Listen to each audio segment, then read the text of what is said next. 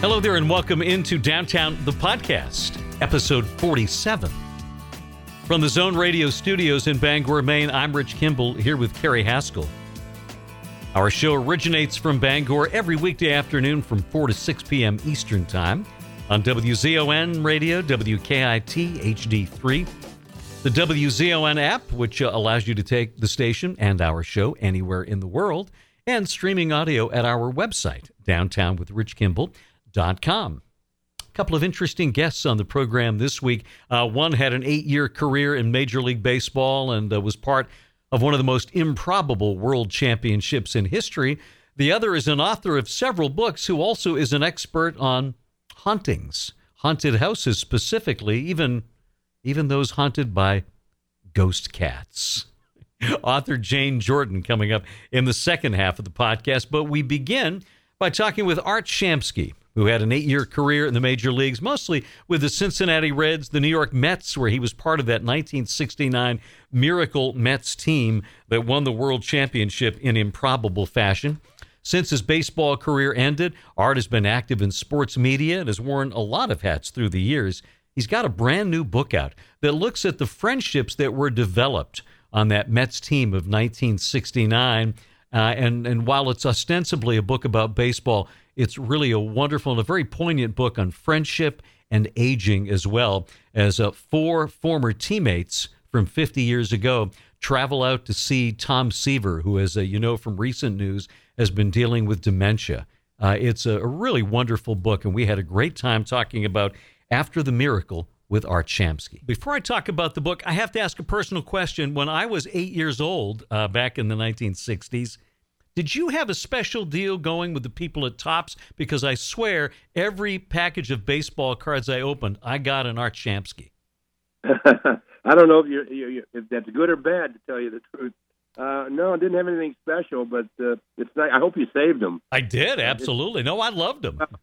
I'll make an offer to you. I'll buy them all for uh, a dollar. Oof, well, I, I, may have to hold out for a little more than that. Uh, Art, I absolutely love this book. Now, obviously, here in uh, in New England, Red Sox fans, but every baseball fan was captured by that 1960 Met, Mets team and that amazing story. I thought I knew the team pretty well, but I was surprised right away in the book uh, by the role of Whitey Herzog, who was a huge part of that team's success. Yeah, Whitey was the, I believe he was the head of the minor league system uh, at the time, and really helped develop some of the the young players who went on to be uh, the, the stars of the Mets. And uh, I had uh, a little bit of experience dealing with uh, Whitey, and, and always a fair guy, and then went on to to uh, be a great manager in, in in major leagues. And I was surprised that at, at one time after Gil Hodges passed away that he didn't get an opportunity to manage the Mets. Don't know the reasons why, but uh, it, it was it was interesting to me because he was such a good baseball man, as proven by what he accomplished as as managers in, in later years. But Whitey was a terrific guy, and uh, and uh, interviewed him in the book. Also, got a chance to talk to him about those those young players that he saw, the Koosmans and the Nolan Ryans and Kenny Boswell's and all those young guys. So he was instrumental in in in in, in in a way uh, for our for our success that year. Everybody in the book, all of your teammates speak uh, with such reverence and, and respect uh, for Gil Hodges and the remarkable job that he did, and it, it, started right away when he told you guys flat out that losing isn't funny. Well, well, he joined the team in 1968. That was my first year. Uh, also, along with Tommy Agee and uh, Al Weis, J.C. Martin, uh, a few of us came over that that winter over to the Mets, and that was Gil's first year as a manager and I'll never forget that first day. Um, and Gil was a very tough, stern disciplinarian guy, ex-marine. He was always uh, seemed serious, and he said, uh, "Just want to let you guys know you will not be the same old Mets that you've been." And um, you know, I, I, I was my first year, so I, I couldn't take the blame for those early years when they know, were known as the lovable losers. But but um, we knew right away that Gil was serious, and and he really was the catalyst behind our success uh, not so much that year because we finished ninth, a half game out of last place, but but we, you could see signs that we were going to be an improving ball club, and and he really was the catalyst. Uh, he was he was a kind of manager that managed by feel. In other words, I he there was no printouts about our sabermetrics or anything like that. He knew what every guy on the team could do. He got everybody involved. He uh, platooned in a lot of positions, and he made everybody feel like they were an important part of the team. And the success of that team in 1969 was really because of Gil Hodges. And all of you uh, on the team also stayed uh, very close with his widow as well. Yeah, she's, she's still around, Mrs. Hodges, and uh, I think she's about 93 at this point. Still lives in the same house that they lived in in Brooklyn, and uh, uh, a beautiful lady. I actually think she's throwing out the first pitch on the fourth. I don't think she's going to throw it. I think her son Gil Jr. is going to throw out the first pitch, uh, first home game, uh, April 4th at Citi Field. So she's still around, and she's still trying to to, to get Gil in the Hall of Fame, and and I for one have tried to do whatever I could to, to help in that regard. I I do think he should be in it based on his playing career and managing the Mets, but. Uh, you know, it's a, it's a strange phenomenon. Who knows? But uh, she still got her hopes for that. We're talking with Art Shamsky on Downtown about his book After the Miracle. And as you recount that 69 season, one of the key moments for you was the acquisition of a guy who made a big difference in the middle of that lineup in Donn Clendenon. Yeah, Don was a big, strong first baseman, right hand hitter, which we needed. He came over in, um, um, I think, the second week in, in June um, and he was really a, a tremendous asset. He ended up platooning at first base with uh, with Eddie Kranepool. We were still though going into August. Uh, um, um, you know, not a great ball club. We were nine games behind the Cubs going into August, and that was the first year of division play. And um, we were in the National League East. And but Don was a tremendous asset to the team, and and he was really a catalyst, and as witnessed by what he accomplished in the World Series. He was a World Series MVP but we needed somebody like him, and and and it was frustrating for all of us who were getting platooned at first base and right field. I was with Ron Swoboda at second base, third base, and then sometimes behind the plate with Jerry Grote and J.C. Martin. But but it was working, and we respected Gil so much. Uh, nobody liked it. It wasn't a great situation, but when all, we all got an opportunity to play, we all produced that year, and and and we um, we we like I said, we didn't like it, but that it was working, so we we accepted it. But Gil had this way of making everybody feel like they were part of the team, and I think that's really to his credit. You got some signs uh, fairly early in the season that this was going to be a different type of year. Uh, was it that win streak in late May and early June that made you guys believe things were different? Yeah, I think that's that's true. Even though, uh, as I said, going into August, we were still um, nine games behind the Cubs, but we could, we saw signs um, in the season that we knew that we were a better ball club than than, than um, in '68, and also that we were our record showed, and and really there was no secret. I think basically it came down to us finding ways to win close games. I mean, we found ways to lose close games, but we were always going to be, for, for the most part, we're always going to be in the games because we had Tom Seaver, we had Jerry Koosman, we had uh, Nolan Ryan, we had Gary Gentry, Tug McGraw. I mean, we had a great pitching staff and good defense and and we were going to be in close games, but we needed to, to find ways to win those close games, and and we did. As the season went on, we'd win one game here, one game there, but we had winning streaks that gave us signs that we were going to be a really good ball club. But uh, I'm really telling you from from from the truth that I remember is that from the middle of August on, we were almost unbeatable.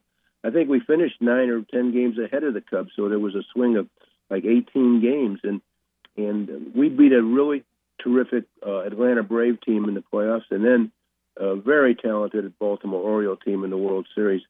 Uh, there's a little bit of trivia for you. I, I actually made the last out of the only game we lost in the World Series, game one. And I don't know if that means anything. if I think about that at bat every time, every day of my life. And but we lost that game, and we we still had confidence because Jerry Koosman was pitching the second game and he ended up pitching a great game, a no hitter for six innings, and and we won that game. We came back to New York one and one. If we would have lost the second game and been zero oh and two, who knows what would have happened? We might have lost four in a row. But Jerry pitched a great game. We're one and one. We come back to New York, and then we win the next three, and the rest is history. Well, and and you say, and your teammates all say in the book that as great as Tom Seaver was that year, if you needed a guy to win one game, it would have been a tough choice with all of you, whether you go with Seaver or Jerry Koosman. Well, they both were terrific pitchers. I mean, uh, Seaver had the great year; it was a Cy Young winner, and and you couldn't take anything away from him. I've always said that Seaver was Van Gogh and Koosman was Patton. I mean, that was they were they were complete opposite kinds of pitchers, but but both very effective. Tom, of course, was history will show he's one of the greatest pitchers ever pitch in the major leagues. But but Jerry on any given day was as, as good as anybody, and when you needed a game uh, to win, he was right there, and he would battle you, and he would he would fight you, and he would he would find ways to win, and and um, he he was just a great great pitcher, and he was the perfect second pitcher behind Tom Seaver that year, and he went on to have a great career also. He was a terrific left-handed pitcher. Well, uh, the book is wonderful, and the recounting of the 69 season is a great joy to look back on once again. But to me, what elevates this book and, and makes it something really special is the story of the journey and the reunion that you organized with uh, some of your teammates, Koosman, uh, Bud Harrelson, Ron Swoboda, to go out and visit Tom Seaver in California. Yeah, but we knew at the time, this was two years ago, and we knew at the time – Tom wasn't doing much traveling, if any. And uh, we just, uh, I wanted to write a book. I wrote it with a terrific writer by the name of Erik Sherman, who has written some some really good books on the Mets and other things. And and we talked about it. And I said, you know, Erik, I don't want to write a book that's just about day to day things that happened during the season. This is the 50th anniversary of that team. Let's do something special. And um, I didn't want to interview Tom on the phone, and it just and we knew he wasn't 100%. So we decided to roll the dice and put together a group of guys, some teammates, and go out there, not even knowing if we were going to be able to see him. Because when I talked to him, he said, "You know, um, my memory's not great, but uh, talk to my wife and let's schedule it and see what we can do." And when I talked to her, she said, "Art, you know, uh, he Tom has good days and bad days. If you get out here, it could be a bad day, and you might not even be able to see him." But we rolled the dice. We went out there and and met with him. It was happened to be a good day, and it was a revelation for all of us to, to sit down and reminisce and, and tell the stories and talk about that that that year and that season. There, there's no doubt October 16th, 1969 changed all of our lives who were part of that team. So many things have happened and and so much good stuff has come out of that team.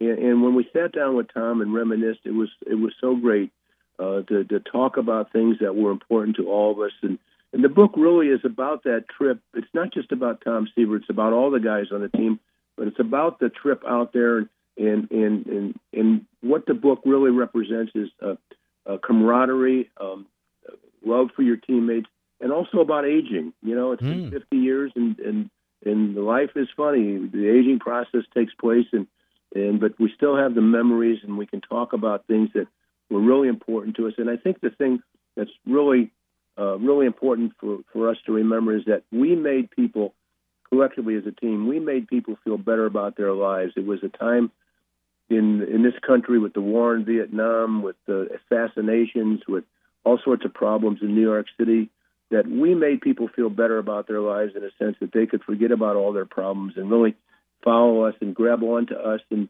and and it's for us who are part of that team.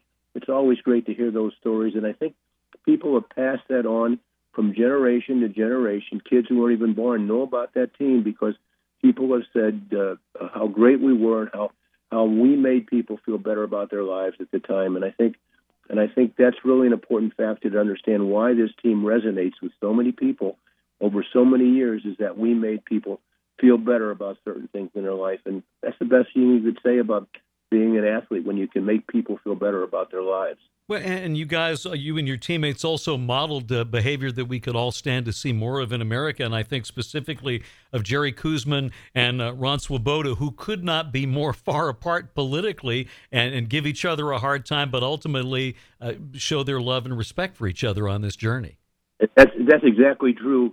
I, I wanted those two guys to come with us because I would lo- I was really ready to instigate any, any, every minute we were spent together. I would say something about about uh, uh, Ronnie's political views, and then Koosman would jump in and start arguing with him. I would then say something about Koosman's political views, and Swoboda would jump in, and it was just magical to get those guys going again. But uh, it was part of the, the plan to have those two guys, and then Buddy Harrelson was the uh, third member who has already announced that he's in early stages of Alzheimer's, and to get him out there and see Tom, who was his roommate, um, during his playing days, and, and for them to sit down and talk, it was it was just wonderful. But but you but you were right about those two guys, Swoboda and Koosman, two, two opposite ends of the political spectrum, but great guys and and fun guys to be with. But but uh, I agitated them a little bit. uh, one of my favorite stories in the book, and, and uh, can you Can you share a little bit of the story that Tom Seaver told you uh, about Gil Hodges asking him whether or not he, he noticed his wife sitting in the stands during games?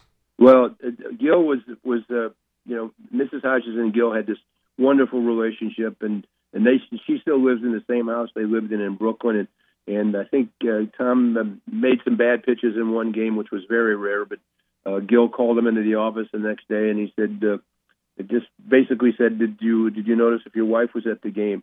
And and uh, to make a long story short, I mean the whole story was about Tom taking on this new perspective about um, respect and admiration for Gil, but also noting that uh, his wife was very important to him and his career, and it, turned out to be very true. Of course, uh, Tom Seaver's wife, Nancy, the family has come out recently with uh, news about Tom's condition. Have you talked to either Nancy or Tom since the book came out? Uh, I did. The book came out Tuesday, and I haven't talked to her in about a month. And when I did talk to her, she said he was doing okay. So I assumed that he was uh, he was he was either status quo or and what hadn't gotten uh, much worse than when when he was.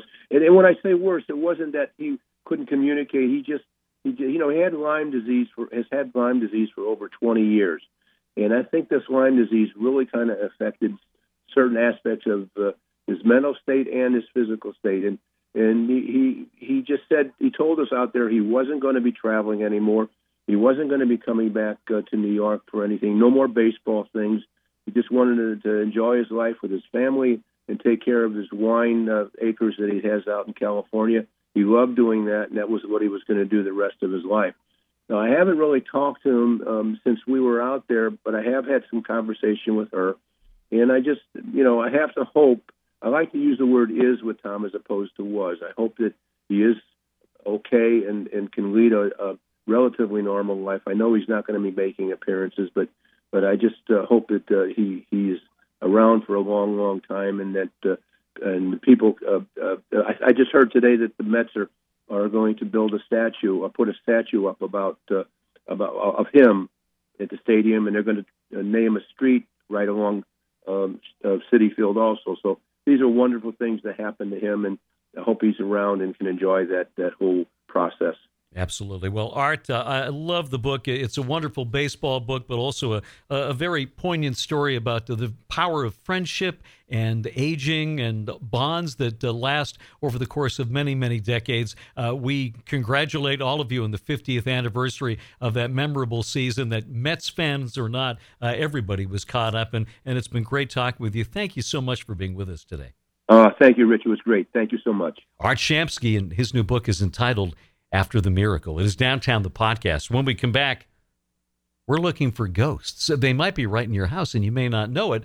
What are some of the signs? We'll talk with author Jane Jordan about all that after this word from Cross Insurance. Since its founding in 1954, Cross Insurance has grown from a small family owned agency that started in Bangor, Maine, into one of the largest super regional insurance agencies in New England. With a network of offices throughout New England, Cross Insurance works with top carriers to provide maximum value to you, your family, and your business. We are proud to be the official insurance broker of the New England Patriots and would welcome the chance to provide security for your team. For more information, visit crossinsurance.com. Cross Cross Insurance, where security meets strength.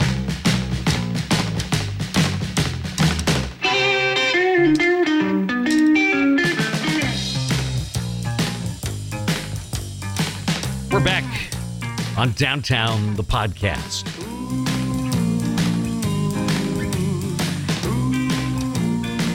Mm.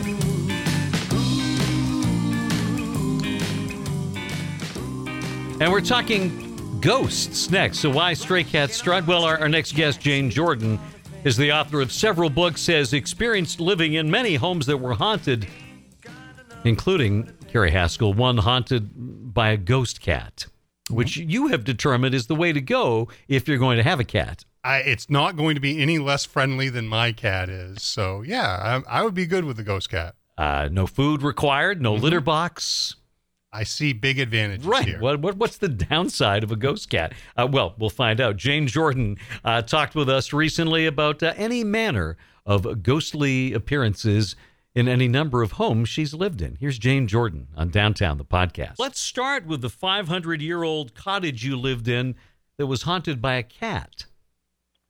Okay, well, in uh, 2006, I moved back to England for about six years and I bought a 500 year old thatched cottage right on the edge of Exmoor, a place that um, features often in, in most of my novels, a place I fell in love with. But it wasn't long after we moved into the cottage that we realized there was a ghost. But it was the ghost of a cat. Um, the kitchen and dining room were separated by a doorway, and in the dining room was a large original Inglenook fireplace. I don't know if you know what that is. It's like almost like a walk-in fireplace. Mm. Um, the first time I saw the cat, I thought it was my own cat until it ran across the fireplace hearth and disappeared into the wall. But, you know, when you see something like that, you think, oh, I'm imagining things. I, di- I didn't see that. So I, I dismissed it. Um, the second time, the same thing ha- happened. I was walking between the rooms, and as, but this time I glanced out of the window, and my own cat was in the garden. The third time, I had just walked in the door with a bag of groceries, and I tripped over what I thought was my cat as he ran between my legs and across the fireplace. I never felt anything, but just the impression of the cat running was enough to make me believe that I, I really nearly fell over him. Um, I never told my husband, as he was always really skeptical, uh, skeptical about ghosts, until one evening he walked in the living room and he took one look at me with my cat on my lap and looked were quite sort of shaken.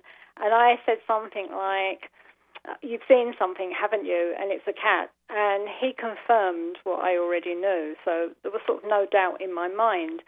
But to confirm this, we also discovered that part of the wall the cat disappeared into used to be a staircase. So once upon a time, the cat would have run across the fireplace half and up a staircase, which makes total sense. And and then, as if like the icing on the cake for this story, we did some remodeling work in the cottage, and it meant moving, removing a part of the wall. And thatch cottages are made of cob, which is um, a combination of earth, sand, straw, and horsehair. And as we began to remove a portion of the wall, we found a skeleton of a cat, um, along with some very curious objects, like um, we found a witch pin, uh, bear claw, Irish tokens from the 1700s, etc. But um, we decided to rebury the cat at the base of the wall so he could remain in his house. Wow. So Now- that's my cat story. That's wonderful. Did your cat ever see the ghost cat? I don't know. I don't know. He never reacted in any strange way, so I, I, I don't know. It's, it's sort of a strange thing. Um, I know animals do react sometimes to if there's a, a presence in the house, but he didn't seem to. Now, you uh, in your book Ravens Deep uh, used some of those experiences. You mentioned your time on Exmoor uh, as an inspiration. The story about the pantry door, uh, that, that's a real story. That actually something you experienced. Absolutely. Well, that first house, that um, that really inspired me um, to write a story, and that story, Ravens Deep, changed my life because it, it set me on the road to becoming an author, and it sort of started in um, 2004. And it was while we were on a visit to Exmoor, which is in the southwest of England, that we rented a, an old house to stay in for a week. And it was a really remote location, centuries old, supposedly um, where the poet Samuel Taylor, Taylor Coleridge wrote his famous poem, Kubla Khan. So it had all this sort of history associated with the place. But the house was really haunted. Um, something I discovered the very first night. I sat at the dressing table in the master bedroom, and as I looked in the mirror, the closet door behind me suddenly opened. I mean, it, it didn't just come off the latch, but it swung open as if someone had opened it with purpose. And then down in the old kitchen, there were two large walk in pantries, both with really heavy wooden doors. And inside, when, when we first opened them, inside there was all the um, cups and plates and glassware, but there were obviously mice in there and evidence that mice had been running around um, amongst it. So we took out what we needed and, and put them outside, and there were also other relatives staying with us in the house. and we all agreed that we should just keep the pantry doors firmly closed, keep the mice in the pantry, you know. And but every time I walked in the kitchen, the pantry doors were open, and everyone insisted that they had not opened them. Then a relative said that when she walked along the hallway to the bathroom in the middle of the night, it felt as though something was tugging on her nightclothes. And she swore to this. She said, I wasn't imagining it, I wasn't dreaming, something was pulling on my nightclothes. So, anyway, towards the end of our um, stay, the caretaker stopped by and he told us the stories of the young girl that was often seen in the master bedroom. He said that she would be seen staring at a wall. Um, but apparently, years ago, there was a window there and it had been bricked up and it was obviously no longer there. But he said that she liked to play tricks and opening doors was a very common one. But he also mentioned that other guests had reported that they felt something pulling on their clothes as well. So you can imagine when he told us those stories, I mean, the chills just went mm. down mm. my spine, you know. Um, so really, along with the strange goings on in the house, and there was an, uh, a tiny hidden church in the middle of nearby woods, and knowing that the Exmoor coast was famous for smuggling, it sort of fueled my imagination to write Raven's Deep. I mean, that's what inspired me to start. And once I started, I sort of couldn't stop. We're talking with author Jane Jordan here on Downtown. Well, you mentioned a couple of the, the giveaways, the telltale signs. Um, I'm looking at uh, a list here of some ways you can sense perhaps there's something going on in your house. Footsteps or voices. I, I, just I get a little hair standing up on the back of my neck just thinking about that. But that's that's a pretty good sign. There's something happening. That's true. Um, during those years that I was back in England, I actually worked in um, Dunster Castle, which is on Exmoor. It's a thousand-year-old castle, and I'd never experienced this myself, but other people um, said that they would hear voices and they would hear footsteps above them in the rooms when they knew the room, rooms were empty. Um, so that is definitely a, a, a sign, I think, of paranormal activity. I lived in a house um, uh, many years ago, and, and, I heard this once or twice. I had a, a roommate who, who heard it several times, would hear music in the house. Oh, yeah. I've heard that before. I've heard people say that. Uh, the, uh, sorry, go ahead. No, I, I, uh, cold spots, too. That's, that's another one. That's uh, Is that something that you've personally experienced? Yes, definitely. In the castle, um, I worked as a room steward for a while in the castle, and I also worked in the shop that was housed in the, the really old stables.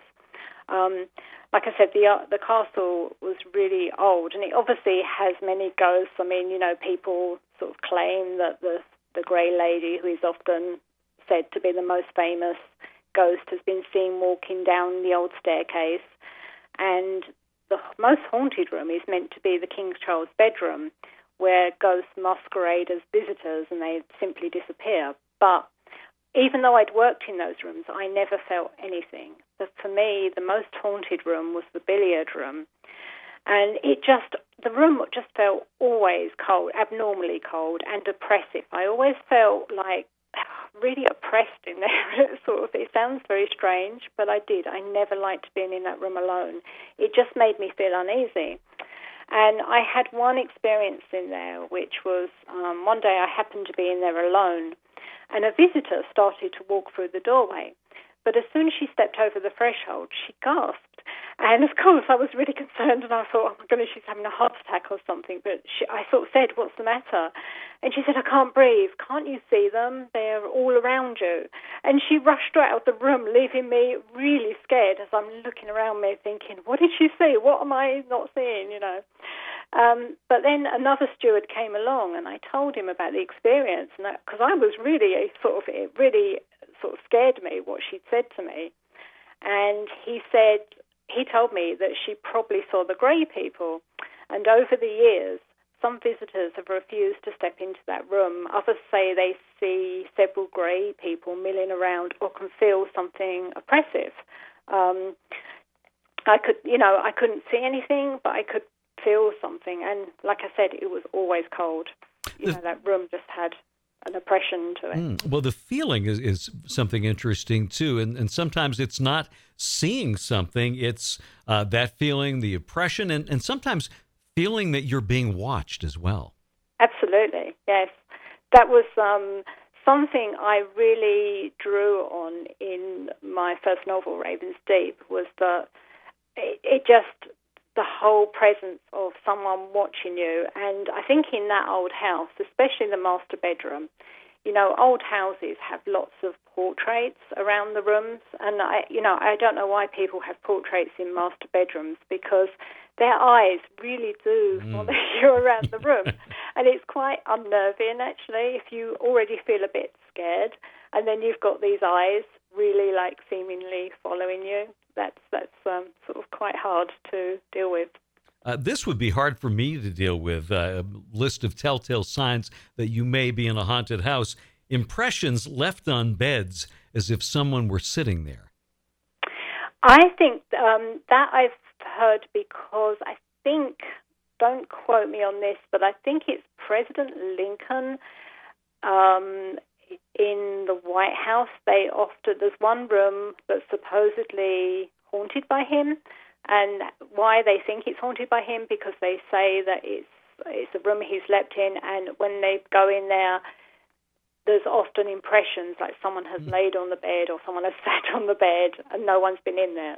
So yeah, I've heard that before. Uh, you know, that's the most famous one I know of that. But I have heard people say that that there's an impression on the bed, you know, and it's like, oh, that's that's Author Jane Jordan talking ghosts and spirits and all that with us on Downtown the Podcast. Our thanks to Jane Art Shamsky, author of After the Miracle, and thanks to you for joining us. We're brought to you every week by Cross Insurance, where security meets strength. We'll see you next time here on Downtown the Podcast.